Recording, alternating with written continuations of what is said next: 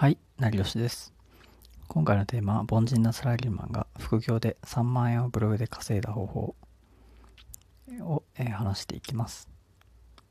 今回は前回の続きになりますが、えー少しだけ振り返っていきます。まあ、前回は、え3つのテーマを話しました。1つ目が継続しやすい上手な稼ぎ方。2つ目がサラリーマンでも3万円稼げる理由。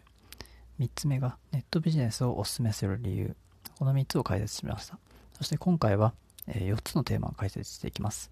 まず1つ目がサラリーマンが在宅で3万円稼ぐ3つの方法。5つ目、え2つ目がサラリーマンが副業のアルバイトを在宅以外も実はおすすめな理由。3つ目がサラリーマンの副業は会社にバレても問題ない理由。4つ目が凡人サラリーマンがネットで3万円稼ぐなら勉強も必要な理由。まあ、この4つのテーマを話していこうと思います。今回の話は、サラリーマンが在宅で3万円稼ぐ方法、サラリーマンが副業で在宅以外でも稼ぐメリット、サラリーマンの副業は会社に言われても問題ない理由、凡人サラリーマンがネットで3万円稼ぐなら勉強も必要な理由、この4つを、え学べるかと思います。ので、えー興味ある方は最後まで聞いていただければと思います。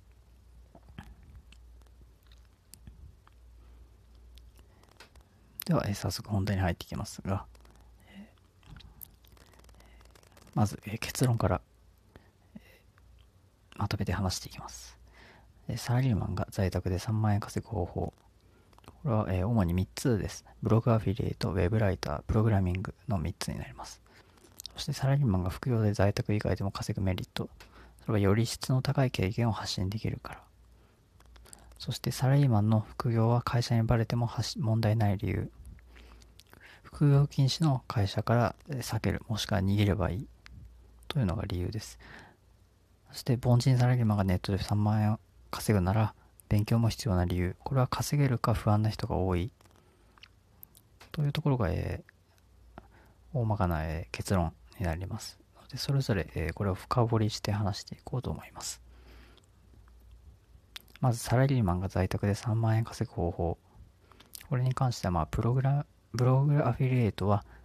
まあ、在宅勤務しつつ、えー無料で稼ぐことができますよね。なので、まあ、ブログアフィリエイトはまあ3万円、えー稼ぐ方法として、まあ、サラリーマンがえ副業でやっていくにはえーちょうどいいのではないかとは思いました。で、ウェブライターは高度なライティングスキルはえー不要です。高度なライティングスキルはなくても、えーサラリーマンが、えー少し、えー隙間時間で副業で稼ぐなら、まあえーそこそこ、始めやすく稼ぎやすい、えー仕事だなと思うので、まあ、今回ウェブライターを挙げています。そして1日でまあ稼ぎたい人とかにもおすすめですね。まあ、すぐに、えー執筆がまあ早ければまあ1日ですぐに稼ぐことができるので、まあ、側近性はいいのかなと思います。そしてプログラミングも、え案件1本受注するだけで、ま稼げますよね。ある程度その実績とか、え知識があればなおさら、え受注がまずしやすいですし、ま、1本で結構、え数万円とか案件があるので、ま、1本受注するってことをまず目標に、ま、少し勉強してみるのもいいんじゃないかなと思います。ちなみにこの、えーブログアフィリエイト、ウェブライター、プログラミングは成吉はすべて、えー経験済みです。なので、まあ、なおさらこの3つを、えーまあ、凡人なサラリーマンの副業で、えー稼いでいくにはおすすめさせていただきます。で、次にサラリーマンが副業で在宅以外でも稼ぐメリット。まあ、これより質の高い経験を発信できるというところですね。どういうことかというと、将来イベントをま開きたいなら、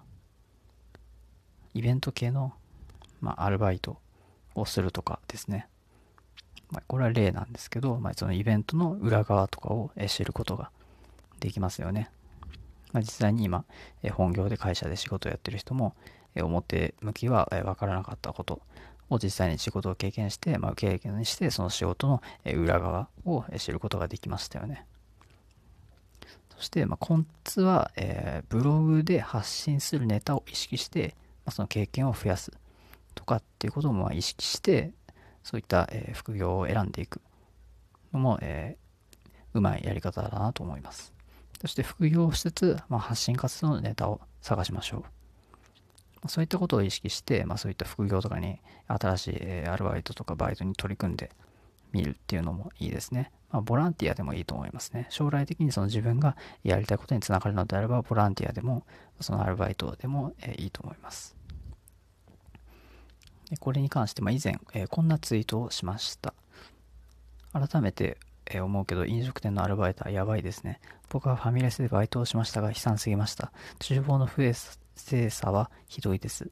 僕の場合はたまにいる怖い人を避けながら仕事してました。やばい人は避けて仕事しましょう。といった内容ですが、まあ、要するに経験から話すと、説得力が強いということですね。つまり、自分が経験したものを、発信すれば、まあ、より、その経験した仕事の実態が、経験してない人に、伝わって、まあ、有益性が増す。そして説得力が、強い。そしてより共感できる人が、集まってくるっていう状態が作りやすいかなと思います。そして次に、えー、サラリーマンの副業は会社にバレても問題ない理由。これに関しては副業禁止の会社から避ける、えー、もしくは逃げればいいというのがまあ理由なんですが、要するに、えー、逃げればいい、えこれは今の会社からまあ辞めて退職して転職をして、まあ、逃げてしまっては、まあ、いいのではないでしょうかということですね。逆に、え副業禁止にする会社自体がま問題なんじゃないかなとえー、個人的にはま思っています。まあ、今後、まあ、副業禁止をま解いて、えー、副業をま容認する、まあ、認めるっていう会社、当然増えてくると思いますし、まあ、なかなか、えー、これから先、え、副業を禁止にする会社にこれから、え、就職をする、その辺が怪しい会社にはまなかなか入る人は減っていくんじゃないかなと思いますね。で、まあ、これはあくまでその副業禁止というのは規則であり、法律では禁止ではないので、まあ、その点、えー、必ずしもその副業禁止にされてるからといって、まあ、すぐに、えー、クビにされたりとかはすることはないと思いますが、まあ、あまりこう副業禁止にする会社っていうのは、まあ、えー、転職しないようにするのがおすすめですね。で、次に、凡人サラリーマンがネットで副3万円稼ぐなら勉強も必要な理由。えこれは稼げるか、まあ、不安な人が多いというところですね。まあ、どういうことかというと、まあ、サラリーマンは、えー、副業とか、まあ、自分で稼ぐという、えー、経験が少ないので、まあ、それを受け稼げるか、まあ、不安な人が多いんですね。で、本を読んで、えー、勉強も、えー、した方がいいと思います。まあ、それはやはり、えー、稼いだ経験がないので、まあ、しっかり、えー、まあ、学校ではないですけど、まあ、えー、その教科書になるような本を読んで、まあ、勉強して、そのネットの稼ぎ方というのを、まあ、実践していくという流れがまあ着実なのかなと思っています。で、高額な情報詳細は最初は買わない。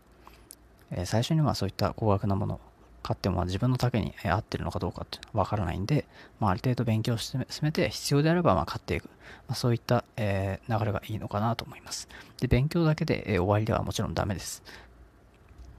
これで本を読んで、まあ、自己満足して、えー、行動さしないっていうことは結構あることなんで、まあ、とにかく行動することを優先で、まあ、本を読んで勉強するというのがいいのかなと思います。とはいえ、ある程度最初に本を読んで、えー、勉強して、そこからまあ少しずつ、え動いていった方が、まあ、継続はしやすいし、着実に、まあ、将来的に結果を出しやすいのかなと思ってます。で僕もネット副業でそのしっかり稼ぐためにもう何冊も本を買ってます。何冊も本を買って、まあ、たまに、えー、そういった本を、良かった本っていうのを、まあ、紹介したりとかはしていますね。で、ここまで話して、えー、少し、え、意見があるかもしれないんで、一応挙げておくと、まあ、職場からその転職できるか、えー、不安があるっていう人がいると思いますね。でそういう人は、まあ、そもそもまず心配するのは、えー、自分の生活だけにしましょう。で僕もその実際副業禁止の会社から実は転職をしたことがあるんですね。まあ、そういった場合でも、えー、結局は残った社員が、まあ、その短い期間何とかするので、まあ、そこまで、えー、心配することはないですね。とにかく自分の生活だけを心配して、それでまあ潔く転職をしましょう。はい、転職をしてください。えー、で、今回はここまで